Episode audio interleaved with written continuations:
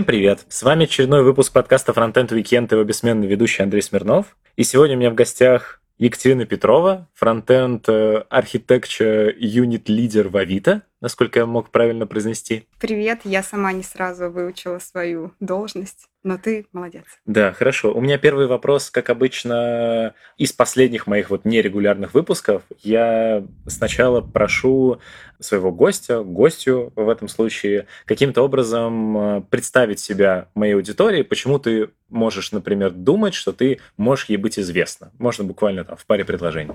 Наверное, основная моя деятельность, которая меня вот в комьюнити сделала известной и сделала мне 500 подписчиков в Твиттере. Ладно, это подкаст «Подлодка», где ты у нас недавно был гостем. Вот, и, наверное, это самое основное. А так я 7 лет в IT, то там, то тут, э, конференции, компании. Вот. Но в целом подлодка — это, наверное, тот путь в комьюнити, который привел меня к успеху и к твоему подкасту. Да, это своеобразная ответочка ты позвала меня, я позвал тебя. По поводу Твиттера тоже небольшой вопрос. Я когда готовился, я полностью пролистал твой Твиттер. О нет, ты долистал до самого начала. И там э, есть просто забавный момент, который mm-hmm. мне показался странным. У тебя есть перерыв в Твиттере в три года. Почему так? Я думаю, я просто забыла про него. Э, я завела его, как все. Я еще была тогда молодая и на волне там трендов, хайпов, а потом мне было нечего, наверное, туда писать, другие соцсети. А воскрес он после нашего выпуска с Барухом про личный бренд. Мы там забились с ведущими, кто больше наберет подписчиков за определенное время. А вот это челлендж, это азарт, поэтому я начала туда писать вновь. Вот, ну и как-то немножечко затянула. Но сейчас я не очень активно это делаю. Все-таки для меня это, ну, наверное, не самый удобный канал связи. А кто победил в итоге в этом челлендже? Смешно, мы не подвели официальные результаты, но я думаю, все-таки Егор. Мы все-таки считали дельту, у него изначально был почти косарь или чуть меньше, 900. Вот у меня было 90 или 70, и у меня как бы набор получился довольно большой. Но я сразу говорила, что вроде бы мне должно быть легче, потому что начальную массу должно быть набрать быстрее, а у него уже... Там же у нас же маленькая тесная тишечка, эти деревни все друг друга знают. Но мне кажется, мы где-то рядом. Надо будет поставить точку в этом споре. Как раз э, по поводу твоего пути в IT, я прочитал, что ты выпустился из ИТМО. Да. Вот мне всегда было интересно, как человеку, который не выпускался из ИТМО, каково там, действительно ли ИТМО, насколько я слышал от некоторых людей, это какое-то единственное место, в котором, например, сейчас можно как-то выучить веб, уже находясь э, в университете. Угу. Не знаю, застала ли ты данную конструкцию. Будет много шуток про старость и песок, который сыпется. Но все же, как бы, что, какое у тебя впечатление осталось и правду ли говорят? Да, я сразу же обмолвлюсь, что я буду говорить именно за свой период выпуска. Я выпустилась в 2014 году, по-моему, да. Просто mm-hmm. все меняется, программы меняются. Я еще училась на специалиста, то есть не бакалавр плюс магистратура, поэтому буду говорить за тот период и за свой факультет, наверное, даже специальность. В общем, в университете, так же, как и в любой большой компании, все разнится как от команды к команде, так и от факультета к факультету. Я училась на том самом факультете, где декан был Парфенов, и где учится и училась наша команда по олимпиадному программированию. Но при этом они были на другой кафедре, и вот, ну, просто чтобы была понятна разница, хотя мы вроде вот совсем близко, и декан у нас один, ребята там целыми днями, сутками действительно нарешивают олимпиадные задачи, а у нас на специальности количество математических предметов и около них было такое же, как и на гуманитарном факультете. Действительно, все зависит от специальности. Моя специальность была очень прикладная, и отвечая на твой вопрос, можно ли выучить там веб тот же самый, я отвечу, что да. Когда училась я, этот был тот самый индекс HTML и индекс CSS, вот как мы обсуждали в нашем выпуске. Поэтому как бы совпадает ли сейчас программа э, современному стеку, я отвечать не могу, но тогда нас учили по стандартам. Не только веб, у нас была куча лабораторных по какому-нибудь администрированию операционных систем, что мне реально пригодилось. Я там научилась пользоваться терминалом, седом, АВК. Я не знаю, не то, что я сейчас каждый день это использую, но в течение там 7 лет после этого в IT я реально применяла какие-то знания из универа. Но, мне кажется, самое удобное и полезное было то, что за счет не самой сложной объективно программы я смогла работать full time с третьего курса. Кто-то скажет, может быть, вообще тогда не надо в универ ходить и самостоятельно учиться на курсах и идти работать. Может быть, я не знаю. Но когда ты после школы идешь более-менее по протоптанной тропе, ты еще не настолько сознателен, чтобы наперед продумать вот всю-всю-всю стратегию своего развития. Но возвращаясь к самому началу вопроса, на, вот для меня ИТМО — это то место, где можно реально получить недостаточное, но энное количество практических знаний. Но сравнивать мне, естественно, сложно, ведь я училась только там. Тут просто важно отметить, что я в целом был не прочь давно позвать еще кого-то из подлодки, но при этом эм, вы все-таки большинство из вас изначально каким-то образом были в мобильной разработке, mm-hmm. и тут я внезапно узнал, что ты, оказывается, внезапно руководишь юнитом э, фронтенда в Авито, и я полез искать как так, что происходит. Вот, и я как бы нарыл всю твою историю.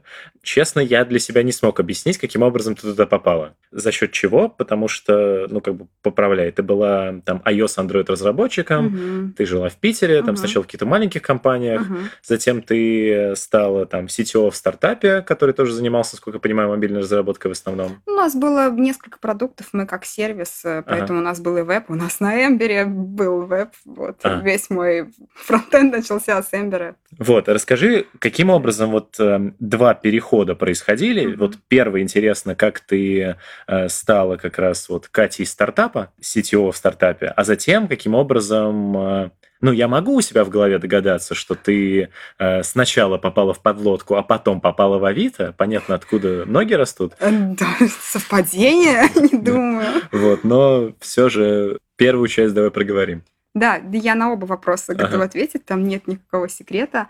По поводу перехода iOS-CTO. Надо, естественно, понимать, что CTO в небольшом стартапе очень отличается от CTO в какой-нибудь крупном продукте, но тем не менее. Я работала на то время в стартапе на удаленке три года. Мы, ребята, жили в Вильнюсе, мы делали различные приложения убийцы, Инстаграма, убийцы, Снапчата, кого мы только не убивали. Вот, в общем, Цукерберг не позвонил, я устала работать на удаленке, я работала одна над проектом, то есть мне хотелось какого-то развития, и при этом я попутно там ездила по конфам, общалась с там, другими своими друзьями, ребятами, мне хотелось общения, развития, роста дома, это делать тяжело. Вот, поэтому я начала искать какие-то возможности для перехода, и мне по рабочим связям в, во время своей работы на удаленке я в том числе фрилансила, а, какой-то такой нетворкинг, э, в общем, образовались некие контакты, и мне предложил мой знакомый пойти iOS также разработчиком в новый стартап. В общем, делать, э, называем Uber для ноготочков. Вот это когда ты можешь заказать э, себе мастера красоты, в общем, ну, marketplace с вводе мастеров красоты и, в общем-то, тех, кто хочет получить эти услуги. И я туда пришла ее с разработчиком, я пришла с надеждой, что я приду, буду делать великолепное приложение. Это все было вот прям как в анекдотах. Мы сидели в каком-то ресторане, мне SEO протягивает такое приложение Uber, запускает, э, Uber говорит, ну, вот сколько это будет по времени такое приложение сделать? Вот, ну, классика. Я... Смешно. Я тогда сказала, я сказала три месяца. Я имела в виду не типа Uber сделать три месяца, я говорю вот карту с точечками и вот чтобы режимчики, вот все, что вы хотите. Я говорю, если у вас есть API, у вас там есть ТЗ, дизайн, типа три месяца я вам сделаю приложение. Вот. Я ушла оттуда через три года, мы только запустились недавно после этого. В общем, я пришла туда ее с разработчиком, но там ничего не было. Там сняли только офис, заказали туда Пиццу. Столы, да, пиццу, столы, бэушные миники. И я и начала вместе с до этого CTO, на самом деле человеком, который просто собирал команду, начала собирать команду. В общем, если кратко, просто была задача сервис создать с нуля, то есть не было вообще ничего. А в итоге это вылилось в полноценную инфраструктуру с мобильными приложениями, с вебом, с админкой. Мы агрегировали салоны красоты и мастеров-частников. И на протяжении всего этого пути как бы никого не было, кто бы ну вот из точки А в точку Б как-то приводил. Были деньги, деньги были реально, и были люди. И все. И я просто ну, увидела, что надо нанять бэкэнщика. Мы организовали собеседование, начали искать там через ХХ, еще что-то, собеседовали. Надо спроектировать API. Ну, мы садились, проектировали надо еще что-то. Появилась команда, надо ей управлять. Я стала больше заниматься менеджерской работой, нужно ставить цели. Такое, в общем, эволюционное развитие. У меня времени на iOS не осталось. Я там себе нашла первого джуна, который пришел к нам и там под моим менторством стал расти и делать задачи. В общем, эволюционно закрывала задачи, которые никто не брал. То есть ты, получается, уже будучи разработчиком, на себя взвалила уже кучу всего поверх и уже потом тебя по факту сказали, слушай, да. Екатерина, кажется, вы делаете больше, в миллион раз больше, чем должен делать iOS-разработчик. Давайте мы вас официально утвердим как... Да, там ага. был сначала руководитель разработки как-то, а потом как технический директор, когда у нас уже ну, чуть более серьезная стала организация, там пришли бухгалтера, прочее, в общем, вся эта операционка, опять лычки поменялись, и это назвали технический директор. Но чтобы понимать, это осталось процессом затыкания дырок, потому что мы переезжали там, мы не переезжали, мы расширялись, мы работали в бизнес-центре небольшом, а у нас открывался пятый этаж, нужно было там организовать, в общем, все рабочее пространство, и какая-то была проблема, наши админы, на аутсорсе были админы, что-то там не настроили сеть, и я прибежала с утра, интернета нет, и я через окно от одного роутера кидала кабель ну, с пятого этажа вниз, бежала вниз, его подключала к свечу, и, в общем, делала так, чтобы у людей были условия для работы. А сколько было людей, во-первых? Вообще в сумме в компании порядка 50, но там был отдел, который работает непосредственно с клиентами и с мастерами. Ну, то есть, я говорю, можно представить стандартную вот эту вот Uber-модель. А конкретно отдел разработки, технический отдел у нас было 11 или 12, я сейчас точно уже не помню. Угу. Вот. А ну, что тебе давала вот эта лычка сетевого? То есть ты руководила прям этими людьми? Да, я прям руководила. То есть вся ответственность, в общем, спрос весь по поводу работы нашего продукта, сайта, приложений, ну, всего сервиса был с меня. То есть я контактировала с нашим SEO с нашим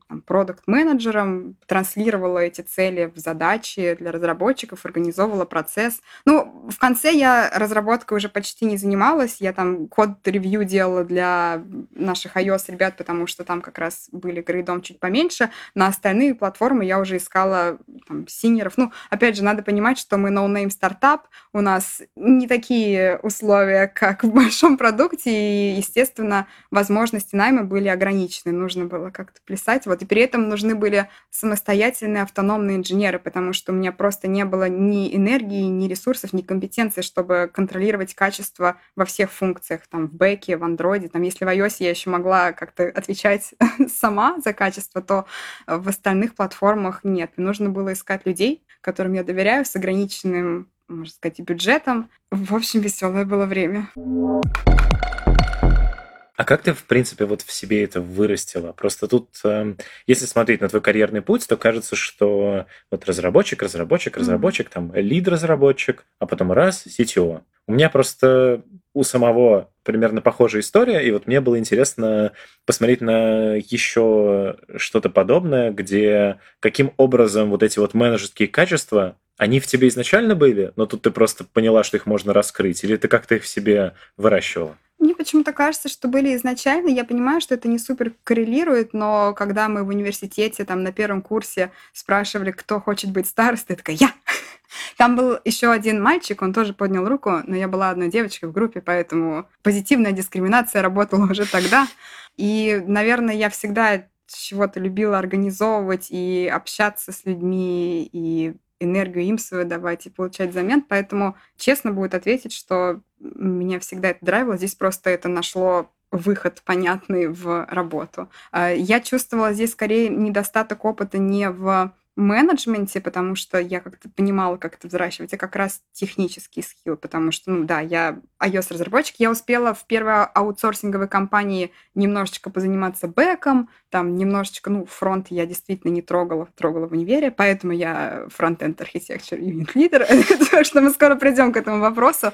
Вот, но, естественно, опыта было, ну, недостаточно, чтобы быть там CTO, который тащит тех часть своего продукта весь на своих плечах. Такого, конечно, конечно, не было. Тебе задавали эти вопросы? что куда мы идем, да, нарисуй, да. пожалуйста, Екатерина, нам э, высоконагруженную архитектуру Uber для ноготочков. Здесь, здесь было проще, да, здесь, ну, если о нагрузке кто-то и парился, то только мы, потому что угу. со стороны заказчика там было желание, ну, дайте мне фичу. Каким образом, им было неважно. Человек, который любит организовывать, он обычно и ответственен тоже, ну, потому что это очень связано сильно, сам получаешь потом. И мы сами задавались этим вопросом, понимали, что мы не везде все делаем идеально, у нас нет и времени, опять же, где где-то опыт и компетенции, это очень давило, такой техдолг, который рос. Но с другой стороны, ты как бы тоже понимаешь, когда эта нагрузка случится, может быть, никогда. А сколько, если не секрет, сейчас э, пользователей у э, Глэми? Мы вышли только в... Это был запуск такой первый, у нас было порядка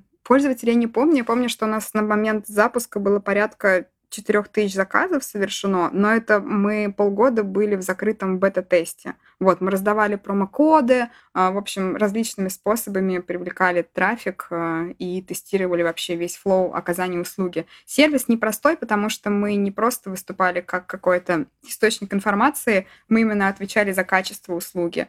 Это еще, наверное, сложнее, чем такси, потому что все услуги близкие к телу, в общем, связанные с со здоровьем и так далее. В общем, там было очень много юридических моментов сложных, э, за которые иногда тоже приходилось в которые врубаться, потому что они находили отражение в какой-то бизнес-логике, которую уже мы реализовывали у себя в ну, технической части продукта. В общем, пользователей точно не помню, не очень много. И ребята потом, отвечая, ну, может быть, дальше там вопрос, они пивотнулись немножечко. И сейчас это просто э, такой агрегатор салонов. Ну, в общем, они вложились в итоге не в онлайн, а в офлайн. А параллельно было построено несколько салонов красоты. И сейчас там эти приложения, если скачать, там просто список салонов, и можно онлайн записаться на услугу. Поэтому вот той великолепной идеей, что я могу открыть приложение, на завтра вызвать себе мастера там по ноготочкам, ее не случилось. Очень грустно. Очень грустно. И поэтому не грустно, ты когда ушла. ты в Авито, да. Поэтому, да, я оттуда ушла именно потому, что не видела развитие этого продукта с теми данными входными, в общем, с теми ресурсами, что у нас были. Не техническими ресурсами, тут важно. Mm-hmm. Команда у нас получилась, на удивление, я тебе говорила про те ограничения, да, как тяжело было искать людей, но на удивление команда сложилась отличная, и мы до сих пор общаемся. И все, все разлетелись, все Альфа-банк, там, Грит, еще кто-то, все птенчики улетели в тот момент, когда подлодка решила, что ей нужно больше ведущих, это был, насколько я понимаю, там где-то июнь прошлого года, лето. По-моему, весна была. Весна Но даже. Могу соврать тоже. Нет, наверное, я вру. Не суть важно, я просто нашел запись в Фейсбуке от июня про то, что вот мы объявляем новых ага. ведущих, а в сентябре ты пришла в Авито. Да, ты все правильно сказал. Я в подлодку попала до того, как попала в Авито. Да. Как, во-первых, ты туда попала? Mm-hmm. Вот эту историю расскажи примерно, потому что э, я примерно могу понять, почему попали туда все остальные, потому что всех этих людей я знаю по Рамблеру. Почему ты попала, это для меня был интересный вопрос. Да, я ушла из стартапа, и я была супер выгоревшая. Маленький оф-топ, это просто интересная история, связанная с подкастом и с уходом. Мы писали выпуск про профессиональное выгорание. Можно маленькой нативочки, но правда класс, классный выпуск. Классный настолько, что после того, как мы его записали, я уволилась. Я реально, я буквально, ну, через два дня вот забрала документы. То есть, ну, меня настолько стригерило, настолько затронула струны души, настолько мне стало там, больно, не больно. В общем, я ушла, и три месяца я не работала. Я, на самом деле, я фрилансила, я в тот момент настолько устала и думала, я хочу просто клепать вьюшки, красить вьюшки, делать iOS-приложение, мне больше ничего не надо. Я так месяц поработала, ужасно стало скучно, ужасно устала, и я начала думать, чего я вообще дальше хочу. И я специально никуда ну, то есть я не стала вот так бродкастом какие-то искать компании, я нацелилась на JetBrains. Вот. И я поняла, что я хочу в менеджерскую ветку, вероятно, развиваться сейчас, или хотя бы еще там поработать не только в хаотично образованном стартапе, а вот в настоящей компании большой, серьезной, с построенными процессами, попробовать себя там. В JetBrains на тот момент открылась вакансия, на тот момент она называлась Kotlin продукт менеджер я подумала, боже мой, это же просто божественно, это и продукт, это и Kotlin, и с разработкой, в общем, на стыке. Это да, это все, это просто три в одном. Я ребятам отправила свое резюме, мне долго никто не отвечал, но там действительно обычно очень долго дают обратную связь, кому бы то ни было. А потом я поймала Андрея Береслава на техтрейне э, и лично подошла и сказала, у вас там... У меня тряслись ручки, трясся голос, но я подумала, это мой шанс. И я сказала, у вас там вакансия, я закинула резюме, хотя бы ответ, что как. Вот. И после этого меня позвали именно на собес. В общем, там была долгая история. В итоге ребята решили не брать сейчас продукта, а потом эту вакансию конвертировали. Она называлась Kotlin Project Координатор у них очень важно, у них нет менеджера, у них координатор, потому что вот все горизонтальное. Вкратце, это там человек, действительно, у них тоже много команд, которые работают над различными частями Kotlin. Это и тулзы, и IDE, там, и Kotlin Native и так далее. Вот. И нужен был человек, который весь этот процесс э, синхронизирует. Координатор, по-моему, отличное название. И я проходила туда собесы, несколько секций, и в итоге я была в состоянии ожидания ответа. И это было где-то там месяц, полтора. Очень странное подвешенное чувство. Я вроде никуда больше не хочу, хочу туда. Ответа оттуда нет. Мне отодвигают ну, сроки. Непонятно. И в этот момент мне э, Егор написал и сказал, приходи в ИТ, мы тебя берем. Нет, ладно, это неправда, это было не так. Он мне написал, что у меня тут гениальная идея, давай созвонимся. Вот, и мы созвонились, и он сказал, что он уже полгода ищет ту самую позицию технического лида в юнит фронтенд архитектуры. я такая, фронтенд? Вот, мы уже поговорили немножечко про мой бэкграунд, вот фронтенда там меньше всего, это правда. Но он меня успокоил тем, что вот в этой описании позиции Technical Unit Leader, она акцент великолепный. В общем, она очень... Лучше, чем мой сразу. Можем посоревноваться. Она очень варьируется от самой команды. Сейчас краткое отступление. Егор в выпуске рассказывал, что такое там платформенный кластер в Авито и прочее. В общем, суть в том, что у нас в платформенной команде лидер — это один человек, и он отвечает как за продуктовую часть э, нашей работы, то есть мы все равно командой делаем некие продукты. В платформенном кластере мы делаем продукты для разработчиков, там, улучшая их DX, э, увеличивая time to market, наоборот, уменьшая и так далее. И эта часть, как бы, ты отвечаешь за продукт, такая первая веточка. Потом ты отвечаешь за людей, это people management, операционка, процессы. И третья часть, ты отвечаешь за ту самую техническую историю, вот эту часть тех. И в этой команде количество сеньоров на квадратный метр зашкаливает. И команде определенно был нужен не человек, который придет и гениально порешает э, ситуацию там со сборкой или создаст новую архитектуру фронта. Там достаточно талантливых ребят, которые, ну, сделают это без моей помощи. Если раскладывать эту позицию, то здесь как раз нужно было затыкать вот первые два направления управления продуктом и процессами. Естественно, в тех нужно погружаться, потому что, ну, что ты за менеджер, если ты ничего не понимаешь, что происходит. Но это по остаточному, наверное, принципу. Вот, он мне примерно так обрисовал картину, и я поняла, что, ну, это способ освоить новый стек, как бы почему нет. Вот. И я на самом деле решила съездить. Я-то в JetBrains вообще-то жду ответа. Вот. И я сказала, что ну давай я съезжу на собес в Москву сгонять, почему нет, там оплачиваю дорогу, посмотрю офис. В общем, это было просто ради интереса. Я подготовилась, мне нужно было защищать кейс. В общем, я осуществила некую подготовку к самому интервью. Я провела там целый день. Собеседование состоялось из трех частей. Опять же, защита кейса, потом собеседование с менеджером, собеседование с командой всей. Это вообще великолепная часть. Ты заходишь, ты потенциальный будущий руководитель, сидит вокруг тебя команда, и все тебя по очереди задают супер каверзные вопросы, какие-то тебе приводят примеры. А что ты сделаешь в таком случае? Ты, ну, ты писаешь, ты весь день, ты из Питера приехал, ты что-то ответить, тебе говорят, да мы так уже делали 10 раз, так не работает. И, в общем, это, это довольно, довольно интересный опыт. В общем, я провела там весь день, и я влюбилась просто в эту компанию и в ту атмосферу, которая там была. Я поняла, что это очень крутая возможность. В общем, мое отношение очень сильно составило то, как э, люди общаются там, и те, кто меня интервьюировал, какие они вопросы задавали, да, как, как само тестовое задание выглядело, команда, их mindset. Конечно, ты за день не можешь это понять точно, но у тебя интуиция как-то работает, та самая чуйка. И, в общем, я поняла, что я хочу. Я попушила JetBrains, сказала, что у меня есть контр-оффер, и JetBrains тоже сделал мне офер. Но я в итоге решила поехать в Авито. Правильно ли я понимаю, что в итоге на позицию Frontend Architecture Unit Leader тебя не спрашивали ни одного вопроса про фронтенд? Технического нет. Ага. Это правда, да. Хорошо. Это было собеседование именно на... То есть мне нужно было заниматься целеполаганием и организацией всего процесса, поэтому вот такого, как из классического собеседования про фронтенд, нет. И я до сих пор на него не отвечу. И сейчас, спустя полгода работы тоже. Ты за, этот, за это время, не знаю, сейчас поправляй Сколько меня. строчек кода написала? Нет, нет, нет, нет, неважно. Поправляй меня просто, если я буду говорить какие-то сильные фразы. Судя по выпуску со мной про фронтенд, ты не очень сильно продвинулась в знании фронтенда. Это жестоко, но справедливо. Ну, да.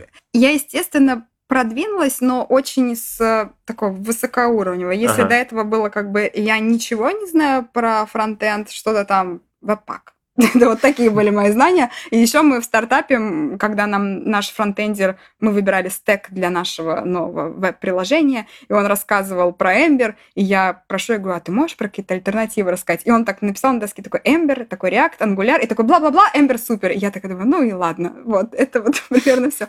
Сейчас чуть больше, сейчас чуть больше, но надо понимать специфику платформенной команды. Мы много занимаемся не классической фронт-разработкой, да, там React, компонентики, вот это все, мы то развиваем утилиту для компонентного тестирования, то мы тюним скорость сборки, то мы делаем сервис для импакт-анализа, чтобы тех же тестов гонялось меньше.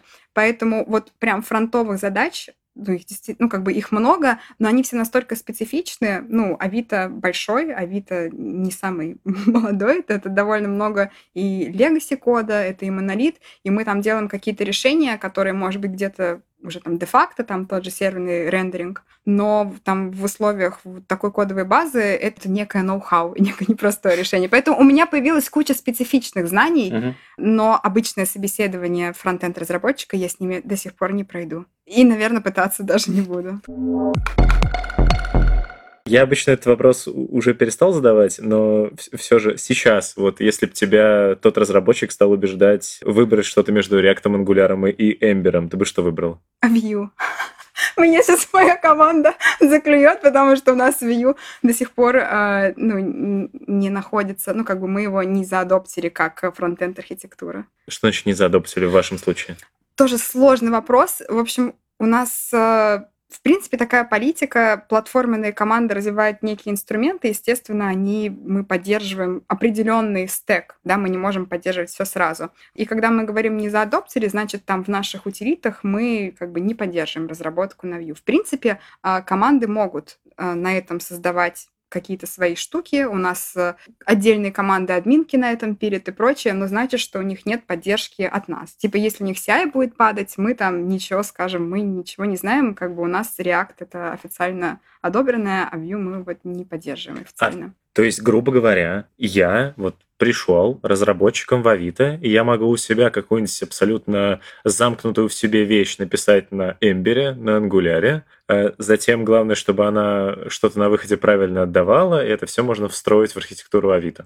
Вот в том-то и дело, что если тебе нужно будет встраиваться в архитектуру, скорее всего, у тебя не получится. Там CI будет это не поддерживать, ага. там еще там тестовая инфраструктура не поддерживать. Но если ты какой-то стендалон сервис разрабатываешь, и особенно он там для внутренних нужд, там пили что-то наружу, тебе нужна админка для внутренних пользователей. Почему нет? но ты сам несешь ответственность. Тут важно, что ответственность, она лежит на команде и на ее техническом лидере. Он должен валидировать решение и понимать, почему вдруг ребята такое делают. Надо понимать тут бас-фактор, да, человек уйдет, придет следующий, увидит там какие-то дикие технологии, и поддержка будет сложной. Отсутствует поддержка от архитектуры. Если нужно будет таки встраиваться, то будет не встроиться. То есть нужно понимать риски и понимать, ради чего мы отказываемся от общего, общепризнанного там, в компании стека. Когда-то бывают валидные аргументы, это правда. Но в основном они, конечно, серии «я хочу», вот, и это мы стараемся как-то ну, пересекать будет громко звучать, но рекомендовать и доносить э, верные аргументы, почему так делать не стоит.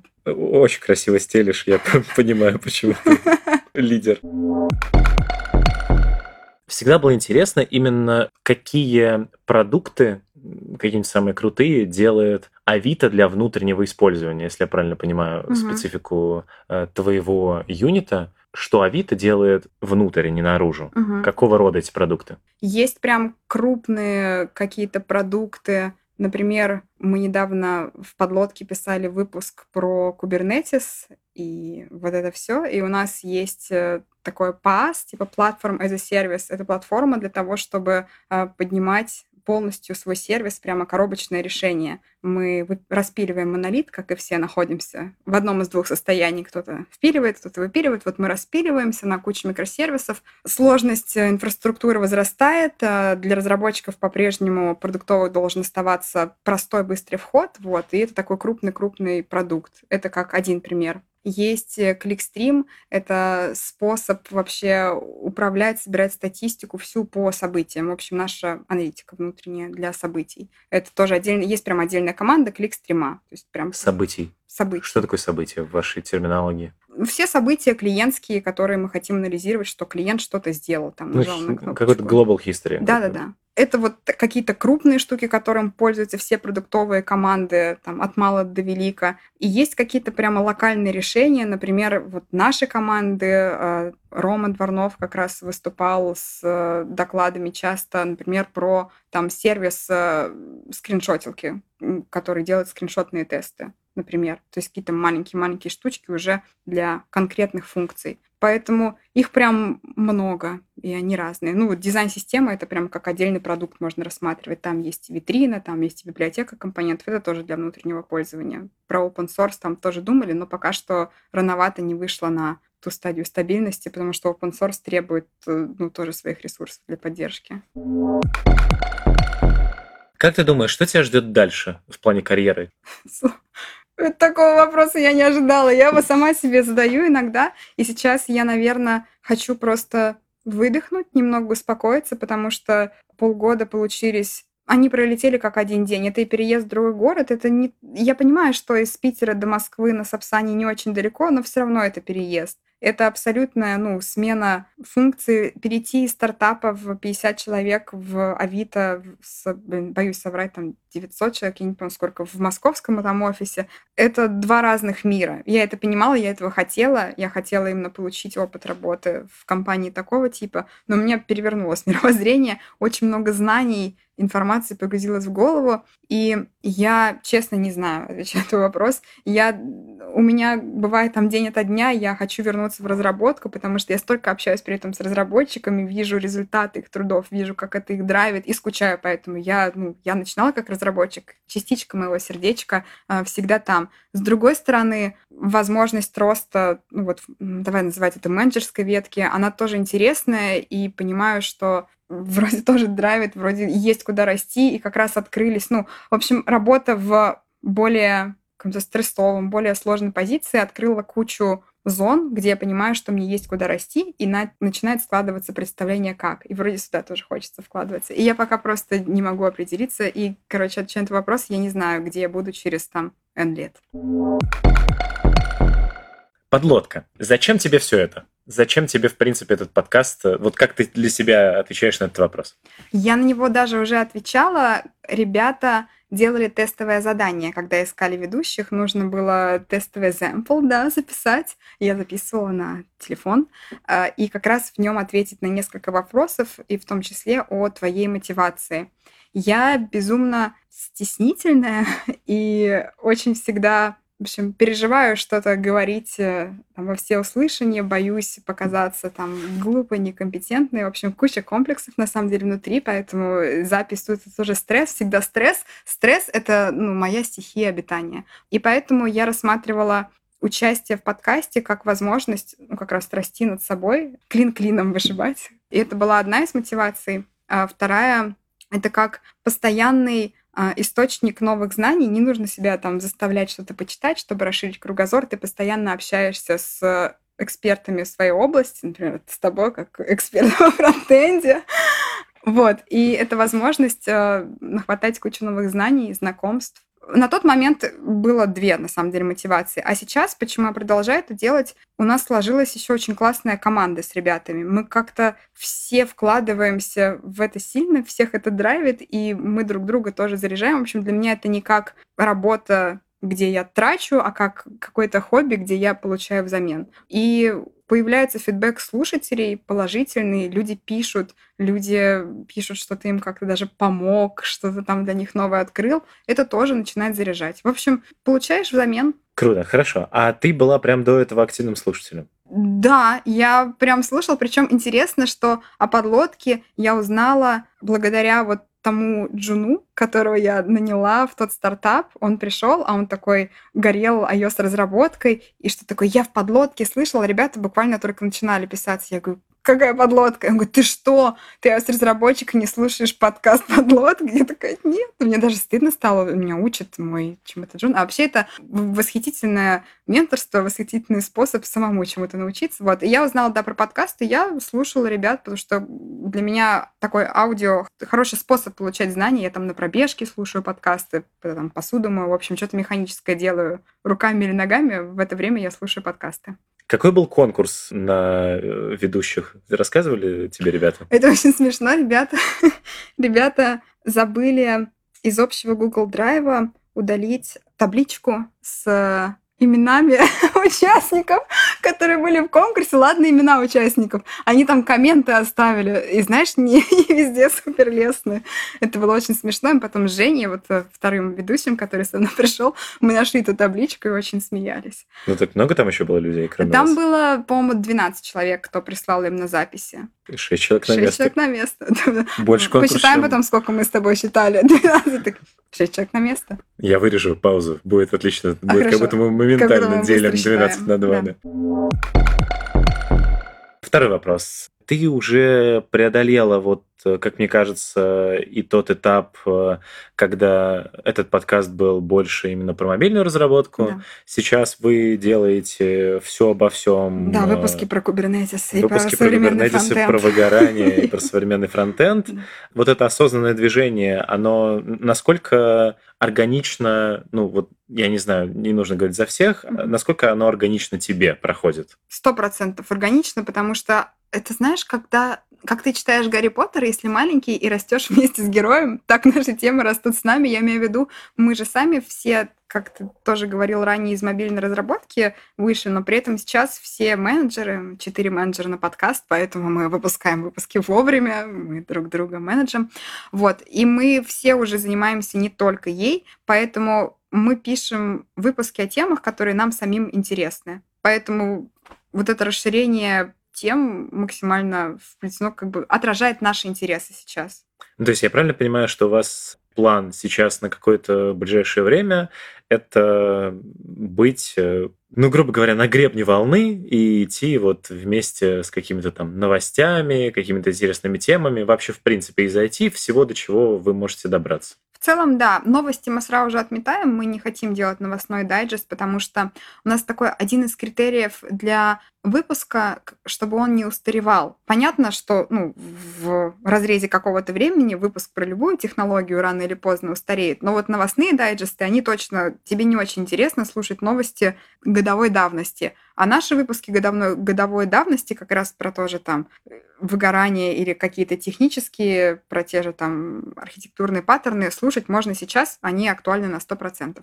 Вот, а так, да, все, что связано в IT, мы считаем, что мы сами неплохо отражаем ту публику, которая нас слушает, поэтому руководствуемся, опять же, нашим интересом. Но я так говорю, что мы пишем только то, что интересно нам. Это неправда. Мы, ес- естественно, опросы устраиваем, вот просим гостей забросить идеи по темам, и многие темы — это отражение того, о чем они просят записать выпуски. И слушают нас уже не только разработчики, это такой, как яйцо и курица, только наоборот. И слушатели стали из разных э, приходить платформ, и запросы стали на разные темы, и мы готовы писать разные темы. В общем, поэтому это органично. Каким образом получилось э, записать выпуск с Парахиным? Ой, это потрясающе. Я, когда мы писали, а, скинула скриншот моей подруги, которая работает в Яндексе, она такая, как вы это сделали? На самом деле ничего сложного. Женя работает в Яндексе, и он просто написал письмо и предложил. А, Один раз написал, и нам сказали, что времени нет, а второй раз написал, и согласие, да, и нам выде- выделили слот часовой, и поэтому мы записали короткий выпуск. Мы очень старались уместиться в час. Это так сложно на самом деле. Теперь поехали, будем э, э, проходиться по вашему подкасту. Я просто свою историю расскажу. Мне, в принципе, было бы, наверное, очень интересно вас послушать, но у меня, во-первых, раз уж мы начали говорить про э, длительность выпуска, у меня какая-то персональная проблема с выпусками длиннее полутора часов. Было ли какое-то э, периоды за время записи, по крайней мере, пока ты там бываешь, э, что вы осознанно думали, что нужно время как-то сокращать и экономить время время слушателей? Да, сто процентов было. У нас прямо несколько дней назад было ретро. Мы теперь все живем в Москве, можно офлайн встречаться. Это я к тому, что насколько мы серьезно подходим к делу. И мы опять поднимали тему более коротких выпусков. Мы каждый раз про это думаем, но каждый раз такие контраргументы. А если гость хороший и все здорово идет, типа зачем себя там фреймить специально? Про то, что надо учиться меньше лить воды и лучше готовиться к выпуску, безусловно. Но, естественно, такая метрика, как его длина, может нам об этом как-то говорить, но косвенно. Можно и за полтора часа одну воду лить, а можно три часа говорить сфокусированно и по делу. Это чуть сложнее, конечно, но такие тоже есть выпуски. Поэтому, да, мы каждый раз думаем, но мы не выходим с каким-то конкретным решением, типа теперь мы пишем только полтора часа. Мы вот последний раз как раз договорились, что мы, некоторые из нас попробуют готовить план так и вести по нему так, чтобы укладываться. И это скорее именно про план, а не про постпродакшн. Но, возможно, стоит подумать о том, чтобы делать, вот, ну, достигать этого с помощью постпродакшена, но мне кажется, что лучше, в принципе, так беседу выстроить, чем потом пытаться из трехчасового выпуска часовой наклепать и вырезать. Мне кажется, это адский труд. А вам же постпродакшн делает, э, насколько я знаю, какой-то отдельный человек в Авито. Это было так раньше. Мы передавали всегда привет Лёше. Привет, Лёша, тоже передам, вдруг он послушает. Это был бас-фактор серьезный. Один раз Лёша решил ехать в отпуск, а у нас выпуск, и мы такие, что делать, боже мой. И попросили его научить нас это делать. Вот, он нам всем показал, что как. У нас есть какой-то пресет в лоджике, и мы уже все делаем сами. И каждый раз ответственный за выпуск в общем-то, на нем и постпродакшн. Поэтому при желании можно извернуться и хоть час нарезать выпуск. Но... Но... Вы не режете так сильно. Ну вот а расскажи мне, интересно, ты как слушатель, ты открываешь выпуск, видишь три часа, и ты думаешь, я даже не буду его стартовать слушать. У да. меня просто... А, вот, то есть это действительно так работает. Нет, когда, угу. еще раз, тут работает оно по какой-то градации. Если я вижу выпуск три часа, я его даже не включу. Угу. Если я э, вижу выпуск, например, там час сорок, я такой, ну, возможно, я это осилю, включаю и там выключаю, если оно мне не особо интересно. Просто, опять же, я уже высказывал эту претензию, наверное, сейчас она менее актуально. И я, я помню даже свою фразу, что я успеваю до пяти досчитать, пока у вас паузы между тем, как один задаст вопрос, другой ответит, потому что у вас вот эта разница из-за того, что вы онлайн пишетесь, и она как такое чувство, как будто она не вырезается. Угу. С этим да. набросом я согласна. Стараемся делать. Тут, наверное, просто когда-то не хватает, может быть, там терпения и прочего. Я не знаю. Я даже раздавалась вопросом, есть ли какие-то, может быть, через тот же Logic можно как-то автоматизировать и тишину вырезать, так точно можно. Там, скорее всего, не тишина, и он так хитро не справится. Но кажется, опять же, что подрезка пауз вот с трех часов к полутора она не сведет. Там все-таки не полтора часа молчания. И поэтому, мне кажется, ну это было бы смешно. Вот. И поэтому кажется, что к... надо стремиться через контент, в общем, к длине, а не через э, вырезание эхов и охов. Но от этого тоже, безусловно, надо избавляться. Короче, нам есть куда расти. Вот. И мы это постоянно обсуждаем, отзывы мониторим. Но, конечно, там изменения происходят не мгновенно. Мы вообще хотим пройти курсы ораторского мастерства, чтобы научиться лучше говорить. Но при этом, насколько я понимаю, с раскручиванием данного всего очень все хорошо, да, идет. Стенды, рекламы и так далее. В целом, да, как-то доросли уже до той точки, когда к нам начинают обращаться какие-то партнеры, желая либо разместить рекламу в выпуске, то есть есть некая монетизация. У нас есть Patreon, где нам слушатели заносят денежку. Вот мы там с этого Zoom оплачиваем, например, еще какие-то штуки операционные, там мерч, можем наклеечки распечатать, потом раздавать. Вот, но прикольно, что появляются приглашения на конфы различные в качестве партнеров там поприсутствовать, представителя комьюнити. Вот мы, например, на Техтрейн поедем ближайшие, как раз на этой ретре штормили идею для нашего стенда, поэтому должно быть очень весело. А вам этот стенд э, оплатят, соберут или как? Стенд это я называю громко, это на самом деле растяжка, и стол, и whiteboard, а дальше пришли как хочешь. Мы в прошлый раз э, напечатали флаг. Это стоит 900 рублей. Я в Питере нашла, где печатают флаги. Мы напечатали флаг под лодки и ходили с ним по техтрейну, было великолепно. А в этот раз у нас будет коллаб э, с Авито, и там будет, ну, не общий стенд, это стенд будет наш, а и будет, ну, написано, что это Авито. Насколько, насколько ком- комфортно двум вашим ведущим с тем, что доминируете авитовскими людьми? Слушай, это прикольный вопрос. Будет смешно, но я когда выбирала между JetBrains и Авито, это ну, безумно сложный был выбор. Я до сих пор, ну, я не могу сказать там правильно, неправильно. Я бы, если была возможность, я бы как-то расщепилась во времени и там, и там поработала, потому что, ну, это такая великолепная возможность поработать бы, была над Котлином. В общем, я думала еще о том, что было бы круто, если бы у нас в подлодке был кто-то из JetBrains, а не, блин, двое из Авито. И я, это прям было реально серьезным аргументом, настолько я серьезно отношусь и к подкасту в том числе. Но в целом, я же ну, не всю свою жизнь работаю в Авито. Мой бэкграунд, вот тот самый стартаперский, там, маленький компанейский, за который ребята меня в том числе и взяли, он остается при мне. Вот. Но иногда это мешает, когда мы планируем выпуск, и у нас получается, что двое из ведущих быть не могут, и остаемся только мы с Егором, мы можем даже перенести запись, желая больше мнения, что было представлено. Вот. Так что где-то это мешает, но пока что не сильно.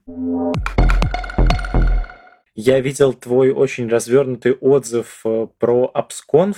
Э, я же правильно понимаю, что ты еще не в программном комитете AppsConf? Я уже в программном. Уже, уже да. тоже. Я уже, ну, сейчас вторую буду конфу там программить комитетить, а тот был первый раз. То есть, да, тебя и туда затащили. Это все одинаково работает. А я правильно понимаю, что там, э, в принципе, весь ваш состав там в AppsConf тоже находится, или не все? Не совсем. Женя в Мобиусе. Вот, а Стас, э, Стас, это важно, это важно. А ты еще конкурируешь. Это, это очень смешно, мы, типа, начинаем такой срач иногда, и типа такой, ты со своей конференции, нет, ты, ну, это все по-доброму, конечно. А Стас до этого был, ну, вообще ребята все были в Мобиусе, я не была. Вот, ну, в общем, у нас все в ПК, но в разном.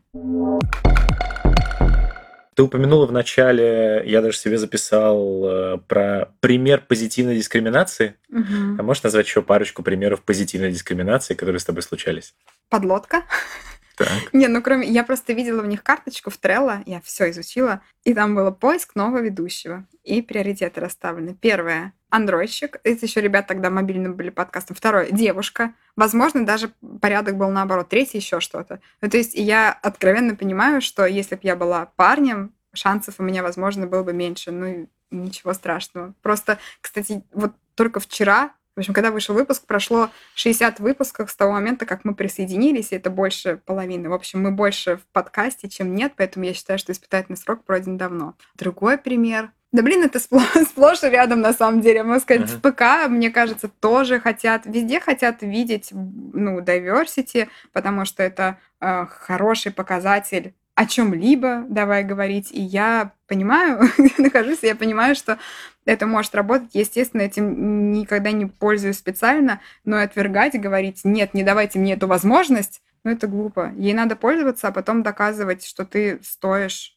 ну, что ты можешь делать свою работу хорошо. То есть ты осознанно понимаешь, что это дает тебе какие-то преимущества, Безусловно. да, но при этом ты вполне ок с этим и пользуешься этими возможностями. Пользуюсь в том плане, что я не отказываюсь. Если мне говорят, попробуй пройди собеседование, я пройду собеседование. И, естественно, если я узнаю, что я прошла ужасно, а кто-то прошел прекрасно, но взяли меня, с таким я буду не ок. Это не позитивная дискриминация, это какая-то жесть. Вот. А вот в том плане, что просто на тебя ну, обращают внимание и перед тобой какие-то двери открыты, чтобы попробовать, ну да, я с этим мог, потому что в этом, я не думаю, что в этом есть что-то плохое, потому что Андрей как раз Бреслав будет на техтрении, да и на Апсконфе выступать с темой, зачем нужно больше женщин войти. И здесь рассказ не про то, что они там веселые и атмосферу в команде улучшают, хотя это есть такая статистика, а речь про то, что у нас кадров не хватает, наши перегретые зарплаты и куча вакансий об этом говорят прямо, а девушки, женщины, в общем, это просто некое множество неохваченное, которое может отлично влиться в IT. Естественно, здесь надо работать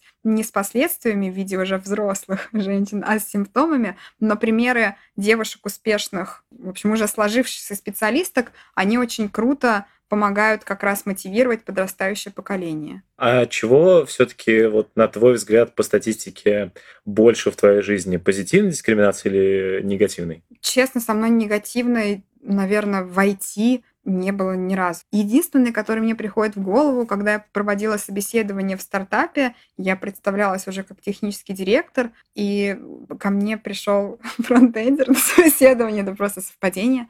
Но он, в принципе, вел себя уже не супер как бы корректно, вежливо, правильно, это тяжело описать словами, это вот что-то такое в теле, что-то такое в речи. И он сидел, и я представилась как технический директор, он такой, Ха! и такой развалился, и очень как-то небрежно отвечал на вопросы, но мне-то что, я его собеседую, то есть, ну, какая-то дискриминация. Ну, я не обращаю на это внимания, я позвала ребят уже провести с ним конкретно собеседование по платформе, он его завалил, и все, и ну, на этом закончилась история. А профессионалы, они никогда такого не проявляли. В общем, у меня таких случаев действительно не было. Но я не могу говорить за всех, опять же, и говорить и кричать, что этого нет, не, это не ложь. Надо, не надо, да. Не надо. Еще у тебя везде написано про факты того, что ты, во-первых, тягаешь штангу. Я причем не, не поленился, полез в Инстаграм, посмотрел, действительно тягаешь. Это зачем? Вопрос зачем? Сейчас я подумаю, как на него ответить правильно. Я в целом люблю спорт, зайду издалека. Я занималась 10 лет горными лыжами профессионально в это детстве. Это да, да, да, спортшколы, и вот это все. И сейчас, ну, я всегда ищу какой-то новый способ вот этот развивать не только дух, но и тело. Это разные были способы. Я там в теннис играла, потом бегала. Вот я пришла в Авито, и там у нас есть спортзал и отличный тренер. Вот. И я до этого начинала работать с весами мне это понравилось. Просто, ну как, сложно объяснить, нравится ощущение, что ты, сейчас, что ты сильная, что нравится прилив эндорфинов, который бывает после тренировки. Ну, вот как-то комплексно работать с весом и ощущения после этого, они кайфовые мне. Вот. И там был тренер, который прям ставит технику, и сейчас я прям пауэрлифтингом занимаюсь, типа жим, тяга, присед. Вот три упражнения в течение недели. Но это очень круто разгружает мозг, не знаю, снимает стресс и все такое. Хотя, значит, снимать стресс, иногда ты берешь э, ну, новый для тебя вес, и это очень стрессово, потому что думаешь, что ты сейчас сломаешься под этой штангой. Вот. Но меня это как-то драйвит, я уже раз пять сказала за этот выпуск, но меня, да, меня это тоже драйвит. Шестой раз. А, да. а, а сколько жмешь от груди, например? Блин, ну от груди жиму у девочек традиционно самый слабый, да, поэтому у меня там типа Поэтому типа 47. Спросил, да. да, 47 с половиной. А приседаешь? А, 70. Ну, пока не очень много. Мечта сотка. Зато технику поставили. Техника шикарная. Да, там тренер такой, он не даст тебе с кривой спиной садиться или что-то такое. Думала ли ты, кем бы ты стала, если бы не стала разработчиком? Я думала, может быть, каким-то тренером. Ну, что-то связанное со спортом, возможно. Почему? А... И какие, ну, как бы были потуги туда что-то развить?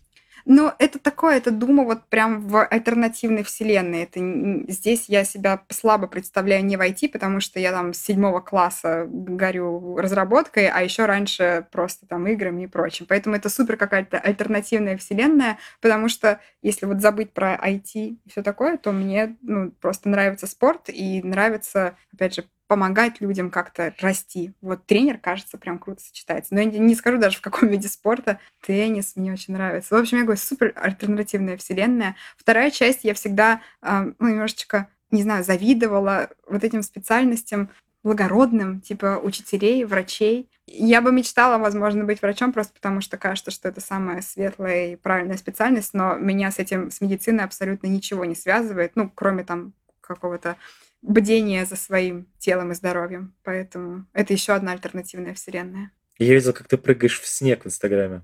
Да, это... Это, это выглядело довольно сурово. Я подумал, смог бы я прыгнуть в снег вот так. В снег на самом деле жестко прыгать, потому что, ну, в прорубь проще. Там на самом деле, ну, теплее получается, а в снег прям жжет очень сильно.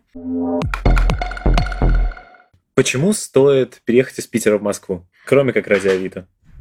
Предвосхитил мой ответ. Наверное, не почему. Ну, за какой-то работой. За работой, за комьюнити, за развитием профессиональным. Я не берусь сравнивать города. Они супер разные, во-первых. Во-вторых, я живу тут полгода, и полгода я работаю, и работаю я довольно усердно, а еще подлодка, бла-бла-бла, вот это Но все. тебе комфортно тут? Да, мне комфортно, мне комфортно, потому что я живу рядом с метро, и я очень, и у меня прямая ветка до работы, поэтому мне комфортно. Здесь я начала здесь пользоваться каршерингом, и это прям блажь. Я вот поэтому в Твиттере там теперь пишу об этом и радуюсь, потому что права уже пять лет пылились на полке, я думала, что никогда не понадобится, а тут очень здорово. С учетом того, что я их получила 18 лет, мне доступны всякие крутые тачки, никто же не знает, что я пять лет не сидела за рулем. Вот это смешно. И мне комфортно, потому что когда есть свободное время, ну, Питер я там уже исходила плюс-минус, а здесь миллион новых мест, и, ну, инфраструктура города крутая. Мне очень нравятся парки московские. Вот. Но я говорю, из меня человек, который будет оценивать качество жизни, ну, как бы так себе. Я больше время провожу, могу за офис Авито рассказать, вот, больше, чем за Москву. У кого в среднем больше зарплаты? У iOS-разработчика или фронтендера? у iOS-разработчика. Я опять ставлю нативочку, ну ты извини, мы много занимаемся подкастом, в общем, мы писали просто только вчера выпуск про зарплаты. Опять? У вас уже было Да, было. Такое? В этот раз мы прям очень со всех сторон рассмотрели финансовую мотивацию, и мы прям там медианы смотрели, там приходил чувак классный и рассказывал, как они проводят исследования. Это не просто там опрос по людям или агрегация по моему кругу или HeadHunter, там прям у них фундаментальный подход, и медианы у iOS-разработчиков самые высокие. Выше, чем у всех остальных, да, в принципе. Да, по всем платформам. Моя любимая рубрика «Готовя вместе с фронтенд-разработчиком». Неважно, что ты не фронтенд-разработчик, mm-hmm. но все же мы что-нибудь приготовим. Можешь ли рассказать какое-нибудь э, либо свое самое любимое блюдо, которое ты когда-либо готовила, либо какую-нибудь смешную историю про какое-нибудь не получившееся блюдо? Блин, какая крутая рубрика. Это смешно, я люблю готовить, но был период в моей жизни, когда я очень жестко загонялась по питанию. Я весила на 10 кило меньше, чем сейчас. И сейчас я перестала это делать. И я готовила только из всяких типа полезных продуктов, там из отрубей, из обезжиренного творога, из стевии. Удивительно, но это можно было есть. Стевия — это ну, сахарозаменитель. Но я не буду, наверное, делиться этим рецептом, потому что это себя надо очень сильно убеждать, что это вкусно, потому что нормальное блюдо намного вкуснее.